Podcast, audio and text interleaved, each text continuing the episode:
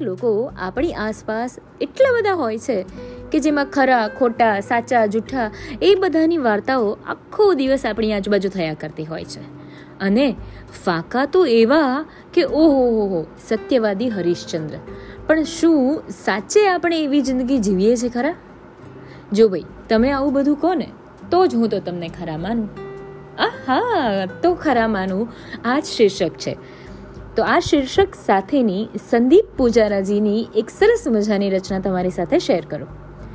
કવિ લખે છે કે જગતથી કંઈ તમે નોખું કહો ને તો ખરા માનો.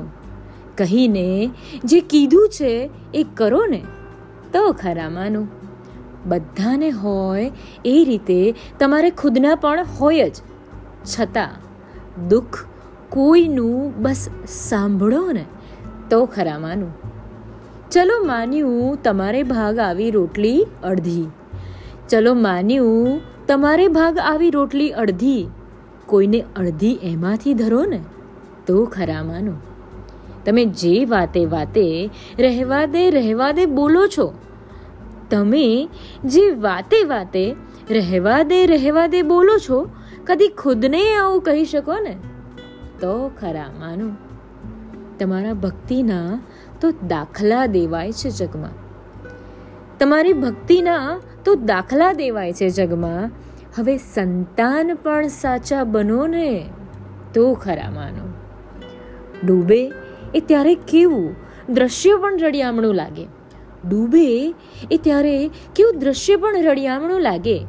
સૂરજની જેમ અદ્દલ આથમો ને તો ખરા માનું.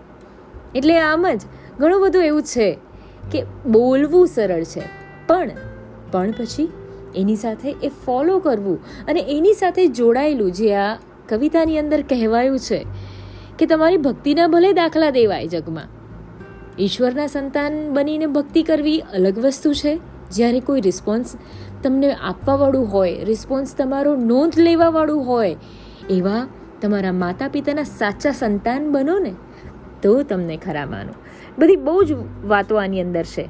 અને આની સાથે સાથે જીવન ખરી રીતે જીવી જાણો ને, તો તમારું દિલ જ તમને એકસાથે કહેશે કે જો આમ કરો અને ઓનેસ્ટલી જીવો, તો તમને ખરા માનું આ રચના તમને કેવી લાગી અમને જરૂરથી જણાવજો. મળીએ નવી રચના સાથે. ત્યાં સુધી આવજો. આભાર.